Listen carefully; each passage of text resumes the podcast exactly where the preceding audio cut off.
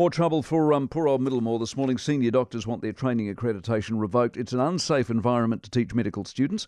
This follows the report, of course, we talked to Andrew Little about on the program yesterday. Deborah Powell is with the Resident Doctors Association and is with us. Deborah, morning. Good morning, Mike. Uh, Little says it's all over. It's a global problem. Immigration settings are going to solve it. Nurses are coming, and it's just been a difficult winter. What do you say? Uh, I think that's trying to put a gloss over a particularly uh, dire situation, to be entirely honest. Uh, this is not going to be solved by immigration.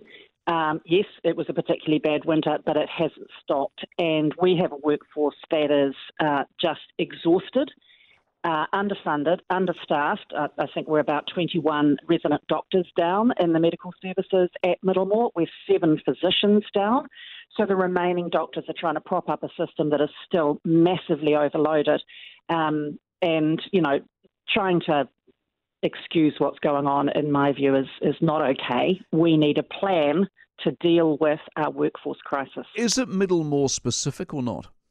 No, it's not. Now, look, Middlemore is, is bearing the brunt of it, if I can put it that way. Um, it's, you know, as we all know, Middlemore has a particularly vulnerable population, and so you see uh, difficulties there first. But this is a national problem. We have um, a massive shortage of resident doctors. We're understaffed with senior doctors as well. We all know about the GP workforce, and of course, our resident doctors feed into the GP workforce just as they do into hospital specialist workforces.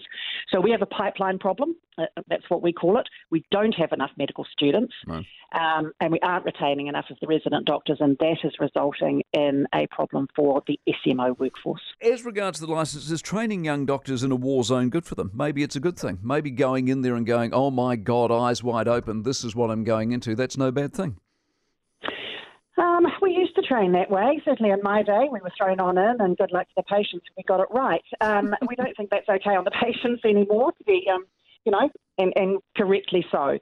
Um, the resident doctors work hard anyway. They're, they're, the guys who work 50, 60 hours a week. If they're doing it short staffed, um, their mistakes will happen, and that is not okay. Um, that, that negatively affects training and it negatively affects yes. patients. So, no, we, we need to get this on the right track. It'll be interesting to see what the College of Physicians say. Um, but yeah, it's it's a um, it's a pretty bleak situation out at counties at the moment, but no, they're not alone. They're probably just the worst. Appreciate your time, Deborah Powell, who is with the uh, National Secretary of, uh, she's National Secretary of the Residents Doctors Association. I always think about my daughter. She's in med school. She's out in the hospitals next year into year four, and that's what she's walking into.